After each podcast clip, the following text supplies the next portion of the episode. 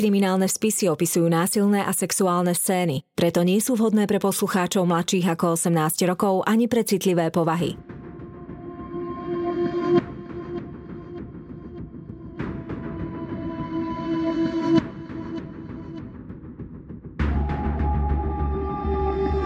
Spáchali ťažký zločin a pred spravodlivosťou sa im nepodarilo skryť.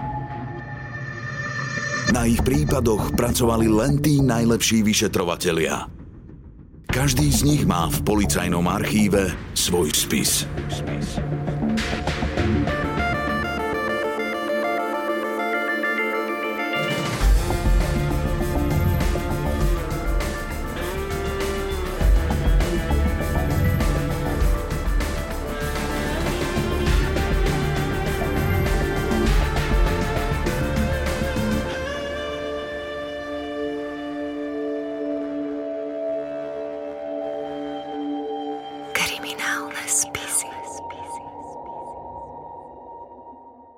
Videl som peklo.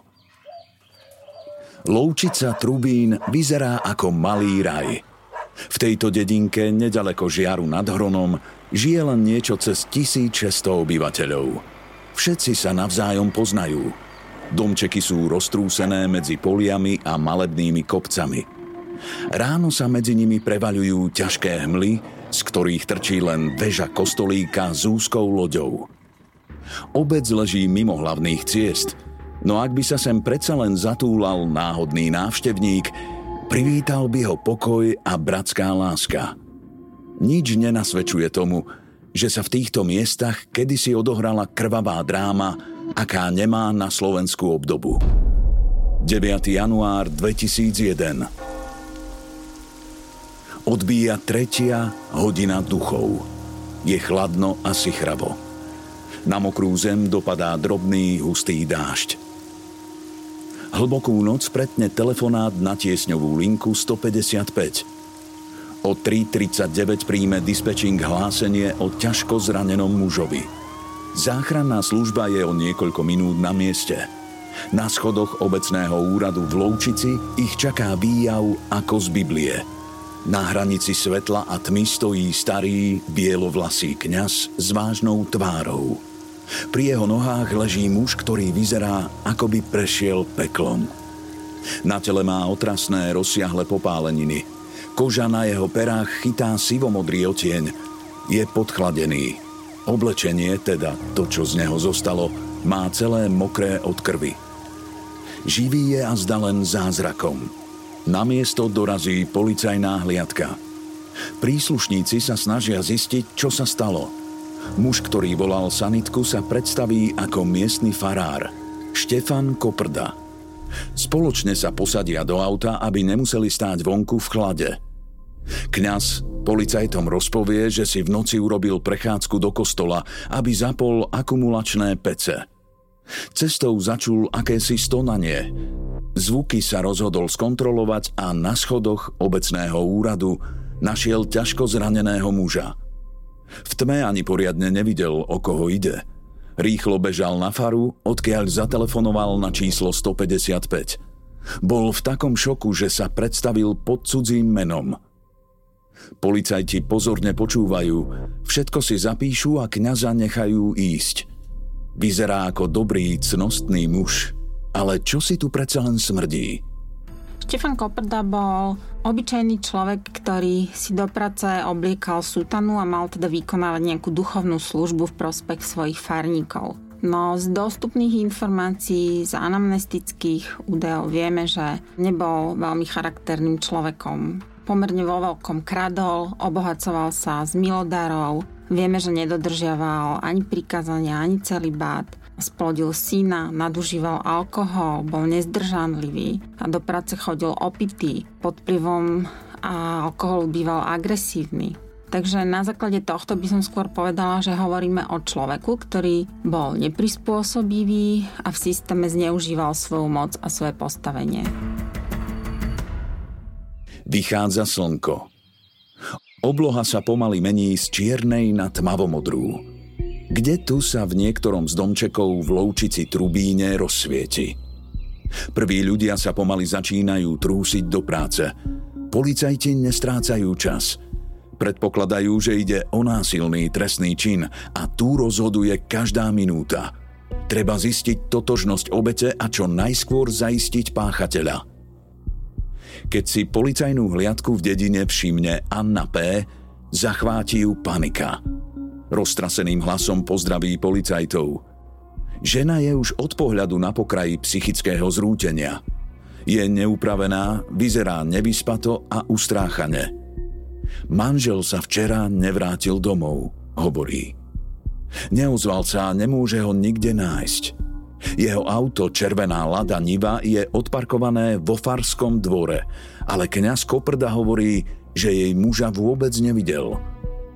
Je možné, že by v príšerných udalostiach minulej noci mohol byť zapletený aj samotný katolícky kňaz? Príslušníci si vymenia znepokojené pohľady. Anne ukážu fotografiu zraneného z nemocnice. Tvár aj telo má znetvorené, na všetky strany z neho trčia hadičky. Žene sa po lícach rozkotúľajú slzy. Áno, to je on. To je jej Milan podlamujú sa jej kolená, no je odhodlaná za ním i hneď vyraziť. Policajti ju nechajú odísť. Správa o Milanových zraneniach sa medzi obyvateľmi šíri rýchlejšie ako oheň. Lekári bojujú o jeho život a vyšetrovatelia vedia, že ak chcú dolapiť páchateľa alebo páchateľov, musia konať rýchlo. Každou hodinou, ktorá od útoku uplynie, sa šance na zadržanie vinníka znižujú. Čas hrá takmer vždy v jeho prospech. Získavaním priestor na to, aby odstránil prípadné stopy a aby si pripravil krivú výpoveď. Policajti vybavia príkaz na domovú prehliadku a zamieria na faru. Strohá dvojposchodová budova je jedna z najstarších v dedine. Už samotný pohľad na ňu vyvoláva v človeku nutkanie z úctou skloniť hlavu, byť slušný a disciplinovaný. Vo Farskom dvore ešte stále stojí auto poškodeného, červená lada Niva. Je zamknuté. Farár Koprda neochotne privíta vyšetrovateľov. Je akýsi poblednutý, vyzerá unavene a má zastretý hlas. Má už 70 rokov. Podľa prvých svetkov sa k svojim ovečkám správa priateľsky. Ich srdcia dokáže zohriať plamennými kázňami. V očiach zákona je to ale muž ako každý iný. Kriminalisti sledujú pozorným okom každý kňazov pohyb. Jeden z nich mu oznámi, že majú príkaz k domovej prehliadke.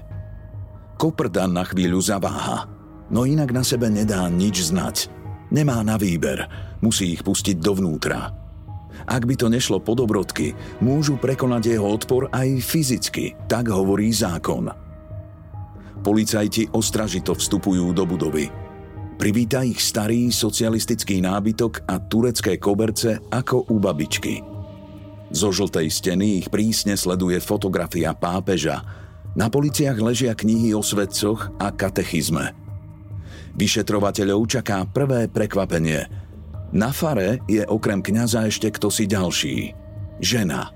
50 sa identifikuje ako Sidónia Č. Votrelcov si podozrievavo premeriava, je defenzívna. Kňazovi vraj chodí upratovať, priatelia sa ešte z predošlej farnosti. Nevšimla si nič zvláštne. Je to dobrý muž, hotový svetec. Ale prehliadka Fary odhalí niečo šokujúce. Kňaz bezmocne sleduje, ako cudzí ľudia strkajú nos do jeho tajomstiev. Policajti otvárajú šuflíky a skrine – v tom si jeden z nich všimne polámanú stoličku. Mohlo by ísť o pozostatky zápasu? Rozhodne sa ju preskúmať bližšie.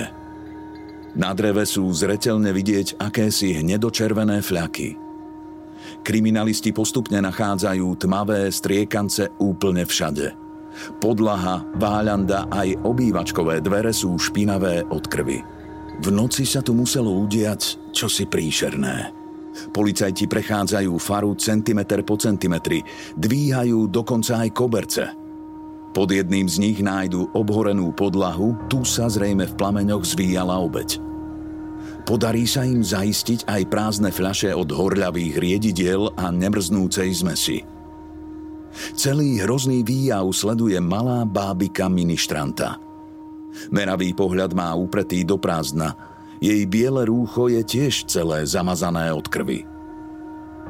Aj vo svetle týchto dôkazov podozrivý stále tvrdí, že o ničom nevie. Tejto verzie sa drží dokonca aj vtedy, keď policajti nájdu stopy krvi na jeho ľavej nohavici. Kňaza Koprdu na mieste zatknú a odvedú do väzby. Dedinou sa preženie vlna odporu. Farár je boží služobník. Ako by mohol spáchať taký ohavný čin? A aký by na to mal vôbec motív?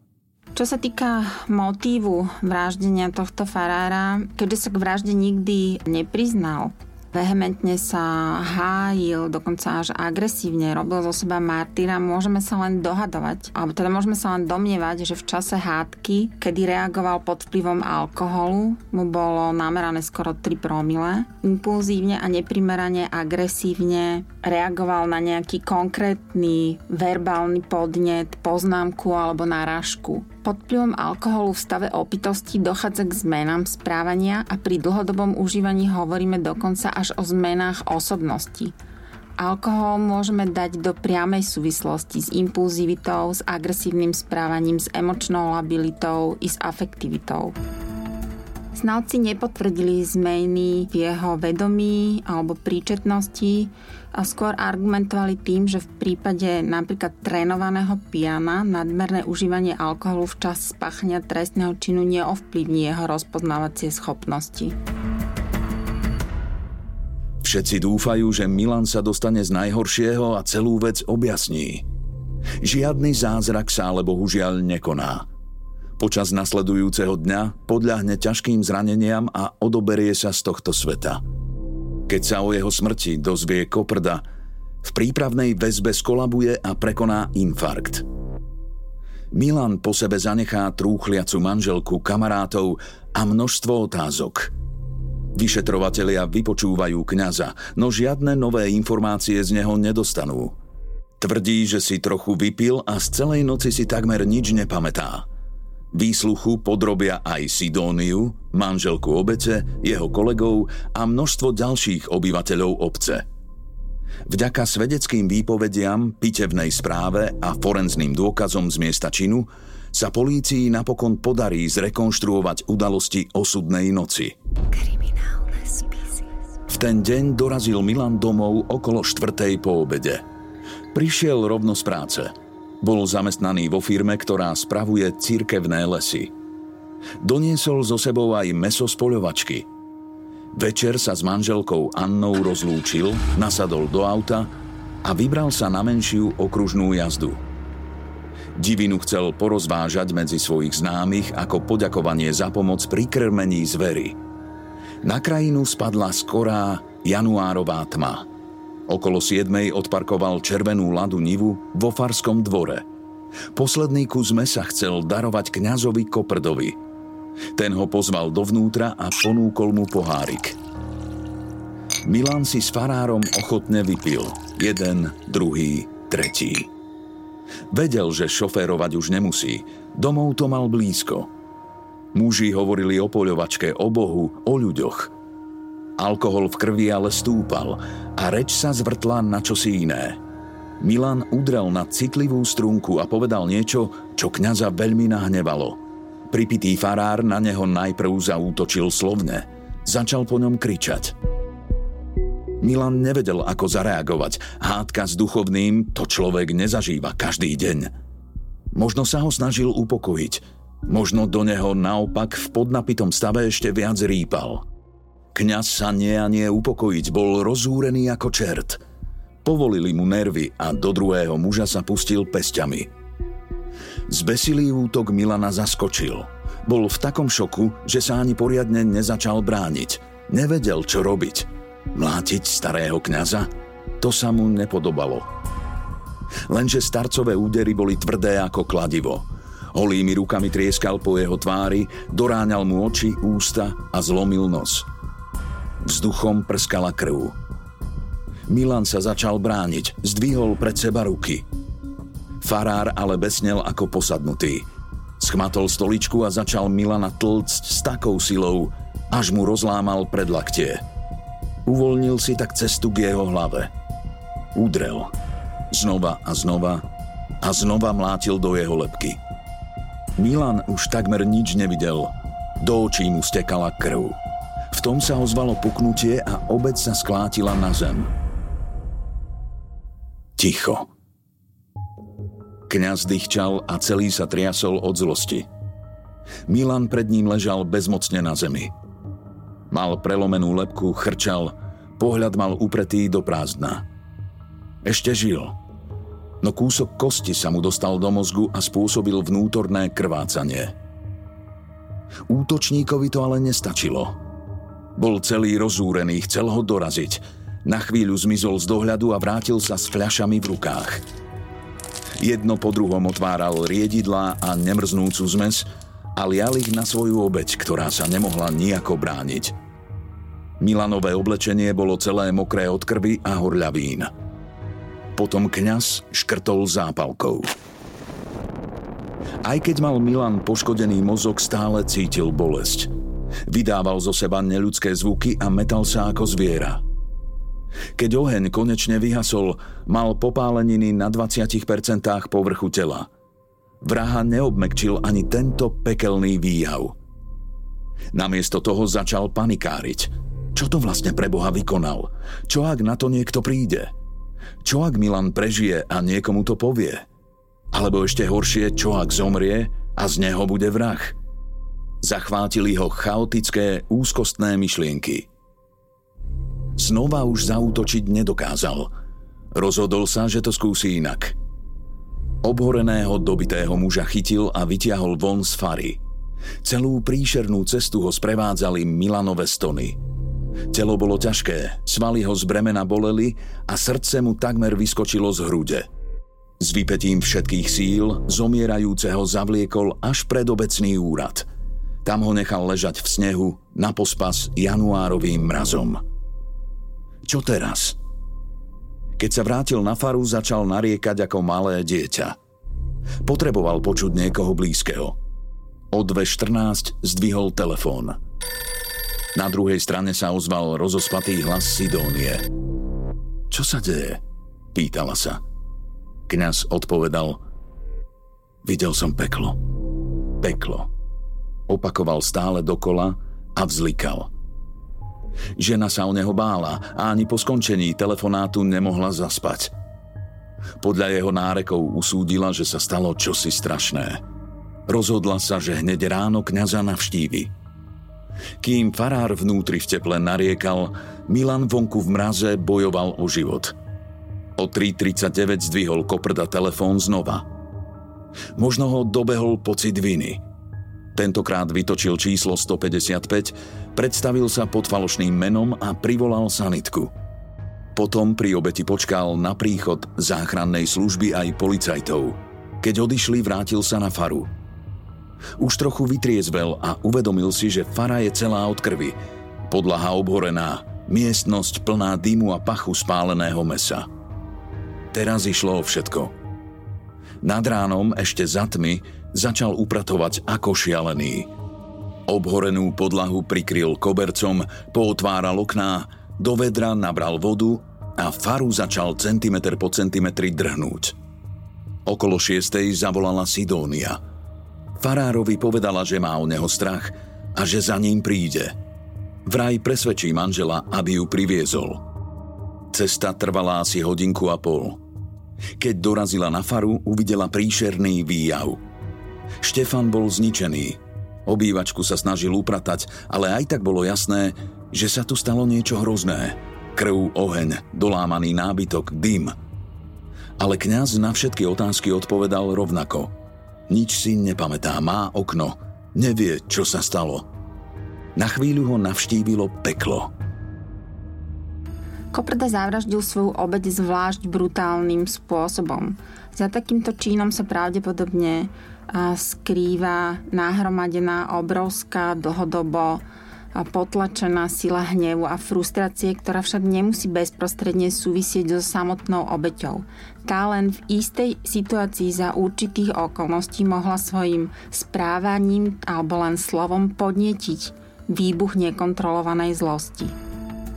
Slova farára, že videl peklo, pôsobia skôr ako pokus dištancovať sa od svojho konania. Neochotu prevziať zaň zodpovednosť a popretie svojho vlastného pekelného vyčínenia a síce teda dobytia a podpalenia jedného z farníkov. Samozrejme, že sa nám pri tomto čine ponúka obraz inkvizítora upalujúceho odpadlíka alebo neverca. Koperta sa po Číne správal účelovo a snažil sa zahľadiť stopy. Najskôr sama nakoniec si prizval na pomoc upratovačku, vernú farničku, ktorá dokonca na začiatku aj kvôli nemu krivo svedčila. Nielen ženy dokážu prehľadnúť vraždu, pokiaľ ide o farára. Má to samozrejme historicko-kultúrny podklad, nejde zďaleka len o ženy. V komunite veriacich je všeobecne farár považovaný za služobníka Božieho, za človeka vyvoleného, za toho, ktorý sa rozhodol ísť duchovnou cestou, cestou účenia, pokory, ktorý je v porovnaní s ostatnými nami akoby lepší, zbožnejší, cnostnejší a možno dokonca múdrejší každom prípade máme o ňom predstavu, že si 100% dodržiava všetky príkazania, ktoré tvoria vlastne základný pilier jeho učenia, toho slova, ktoré káže. Ďalším atribútom je sutana, ktorú nosí a v podstate každý človek, ktorý nosí nejakú uniformu, tak máme vďaka tomu od neho nejaké očakávania. Ja myslím, že to je dôležitý fakt a to, že túto vraždu spáchal kňaz naozaj očakávania od duchovného vodcu máme všetci, že bude milý, starostlivý, cnostný, že bude čistý, že teda určite nebude páchať vraždy, no to nie sme zvyknutí. Teda u neho konkrétne z tých anamnestických údajov vieme, že nešiel do účenia viery, do tohto seminára na základe svojho duchovného rozmeru, nejakej hĺbky viery, ale z vďačnosti za to, že prežil detstvo po nejakej smrteľnej nehode. Takže možno táto motivácia vysvetľuje to, že to bol obyčajný človek. Veľa ľudí má tieto očakávania a tie očakávania máme prirodzene naozaj z toho, že niekto má nejaké špeciálne oblečenie. Od hasičov neočakávame, že bude zakladať požiare a očakávame od neho, že nás zachráni z požiaru. Od policajta neočakávame, že bude skorumpovaný. Očakávame, že bude chrániť spoločnosť a nás v nej. Od sestričky zdravotnej neočakávame, že bude anielom smrti. Očakávame, že sa bude starať o svojich klientov. A takisto od duchovného neočakávame, že bude vraždiť. To v žiadnom prípade.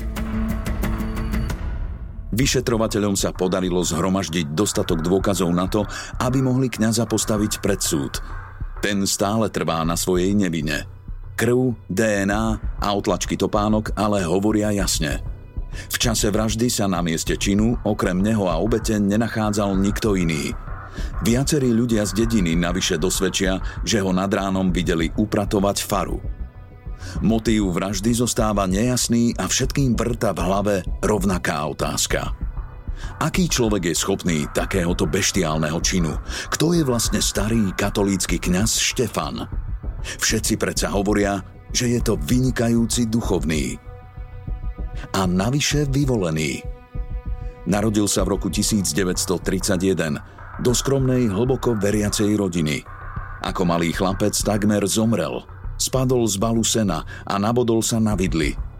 Kou mu prepichol pľúca a lekári mu nedávali veľa nádeje. Ale chlapec prežil. Jeho mama verila, že to bol zázrak. Boh ho zachránil a teraz chlapcov život patril pánovi. Veriaca žena si zaumienila, že syn pôjde študovať za farára. A tak sa aj naozaj stalo. Najprv síce pracoval pár rokov ako robotník, no potom vstúpil do seminára a v 30 ho vysvetili.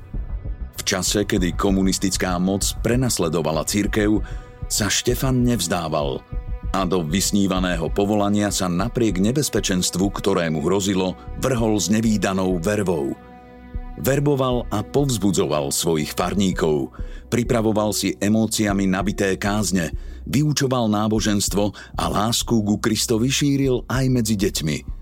Organizoval pre nich rôzne akcie, občas si s nimi aj zahral volejbal. Lenže mladého zanieteného kňaza mali v zuboch komunisti. Najprv prišla správa, že sa musí presunúť inám. Celá obec štrajkovala – Bránili svojho obľúbeného kňaza, ale všetko márne. Štefan vystriedal tri pôsobiská a napokon v roku 1970 prišla Jóbovka. Úradný zákaz vykonávať povolanie. Na svojej poslednej, vtedy už nelegálnej omši sa prirovnal k Ježišovi a prehlasoval, že odchádza nevinný. Opäť sa z neho stal obyčajný robotník. Už nemal moc nad žiadnymi ovečkami – Nemohol vykonávať svoje poslanie. Upadal, pil, zhoršil sa mu zdravotný stav. Vypisoval po úradoch, dovolával sa pravdy, no všetko márne. Odpovede neprichádzali. Komunisti akurát skonštatovali, že ide o náboženského fanatika, ktorý sa navyše angažuje v zakázanej organizácii dielo koncilovej obnovy. EŠTB ho mala pod drobnohľadom. Sledovali každý jeho krok, nedali mu dýchať – Hľadali zámienku ako aktívneho a charizmatického cirkevníka dostať za mreže. Po štyroch rokoch bol Štefan už psychicky na úplnom dne. Pracoval ako údržbár v Charite. Občas šoféroval auto kvôli rôznym vybavovačkám. Jedného dňa mu praskli nervy. Zastavil na kraji cesty a v amoku začal z pomsty čarbať po propagandistických tabuliach. Najprv používal pastelky a fixky – Neskôr si na tento účel zohnal tlačiarničku. Na československých cestách sa začali objavovať nápisy ako Chceme náboženskú slobodu, Nech žije Solženicin alebo Nie sme otroci. Na niektoré z plagátov načarbal hákové kríže, aby komunistov prirovnal k fašistom. Lenže pritom si ho všimli dvaja traktoristi. To bolo to, na čo tajná polícia čakala – Štefana zatkli a začali sa týždne brutálnych výsluchov. Štefan sa napokon zlomil a priznal sa k protištátnej činnosti. Priznanie k propagácii fašizmu z neho však nevytlkli. Režim mu vymeral 14 mesiacov, ktoré si odkrútil v komunistickom väzení. Po páde komunizmu sa z Koprdu stal vážený farár. Niečo sa v ňom však zlomilo. Popíjal ďalej – Podaktorí v Loučici Trubíne si pamätajú aj jeho trapasy, napríklad svadobný obrad, ktorý odslúžil opitý. Túto chybičku mu ale dedinčania radi odpustili. Bol to predsa ich pastier. Lenže v skutočnosti nikdy nešlo o žiadného svetca. Jeho ovečky netušili, že kňaz si v rokoch 1999 až 2001 z ich milodarov nakradol neuveriteľné 4 milióny korún. Posledných 220 tisíc vložil na účet v BMG Invest práve v deň vraždy. Koprda nedodržiaval svetské, ale ani cirkevné zákony. Svetý mu nebol ani celibát. Šepkalo sa aj o tom, že splodil nemanželské dieťa. Svetec to nebol. Ale tak brutálna vražda? Úkladná vražda zahrňa úklad. Čiže nejakú vopred uváženú pohnútku a táto, toto rozhodnutie, táto pohnutka usmrtiť iného človeka pretrváva nejaké dlhšie časové obdobie ešte pred spáchaním samotného trestného činu. Všetky ostatné prípady úmyselného usmrtenia sa v paušale označujú ako vraždy spáchané v afekte. Z hľadiska trestného práva je rozdiel v udelení dĺžky trestu. Pri úkladnej vražde hovoríme o 20 až 25 rokoch a pri vražde, alebo teda úmyselnom usmrtení o 15 až 20 rokoch. Odborníci z oblasti ľudskej psychiky sa zhodnú na tom, že v podstate v istých špecifických okolností je každý človek schopný vraždy. Freud hovorí o dvoch hlavných pudoch, o erose, o pude života a tanasose pude smrti. Oba sú v každom človeku, len vždy v rozdielnej miere.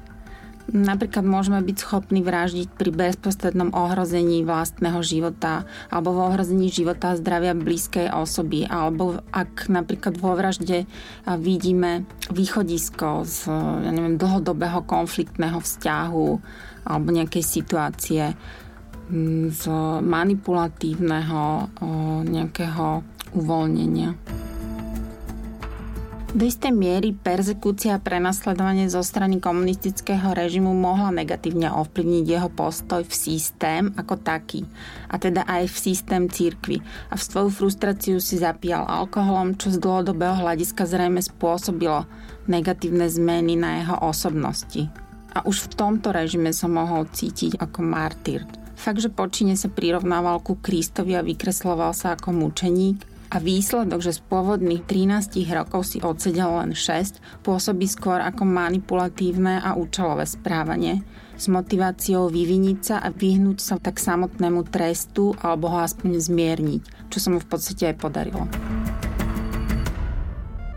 Počas súdneho pojednávania sa znalci zhodnú na tom, že obžalovaný v čase útoku netrpel duševným ochorením ani poruchou, ktorá by ovplyvnila jeho úsudok – Konštatujú, že hoci často pije alkohol, nejde o závislosť. V čase vraždy mal podľa výpočtov súdneho lekára približne 2,64 až 2,84 promile. Také množstvo alkoholu síce mohlo narušiť jeho ovládacie schopnosti, ale nie do takej miery, aby nebol zodpovedný za svoje správanie – Štefan sa k vražde Milana nikdy nepriznal a celý čas tvrdil, že z tej noci si nič nepamätá.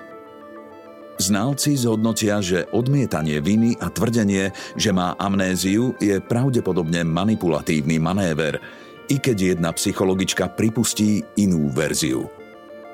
Pokiaľ mali udalosti tejto noci na kňaza traumatizujúci vplyv, existuje možnosť, že ich naozaj vytesnil zo svojej pamäti – Motív ohavného činu nie je nikdy objasnený. K potýčke mohlo dôjsť kvôli Milanovej komunistickej minulosti, no verzií je mnoho. 14. januára 2003 Krajský súd v Banskej Bystrici rozhodne, že Štefan Koprda je vinný z vraždy, ktorá prebehla obzvlášť surovým spôsobom. Vymeria mu 13 rokov nepodmienečne v druhej nápravno-výchovnej skupine – Farár sa stavia do úlohy martýra. Neviem, ako súd dospel k záveru, že som vinný. Hovorí rozohnene ako pri. Ak by sa to stalo, bola by to nespravodlivosť a úbohosť dokazovacích metód justície. Vždy je však lepšie krivdu znášať, ako ju robiť.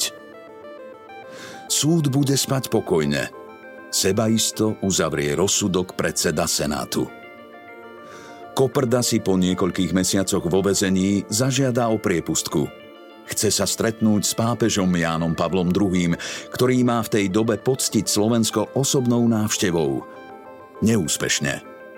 V roku 2008 je výkon jeho trestu prerušený pre zlý zdravotný stav. Má už takmer 80 rokov. Po uplynutí stanovenej lehoty sa však do svojej cely nevráti. Zomiera na slobode – Kňaz Koprda si svoju vinu nikdy nepriznal. Celý život sa hral na mučeníka. Prirovnával sa k samotnému Kristovi. Svetské zákony ho ale napokon dobehli. Sútana ani plamenné kázne z neho nedokázali urobiť dobrého, pokorného muža.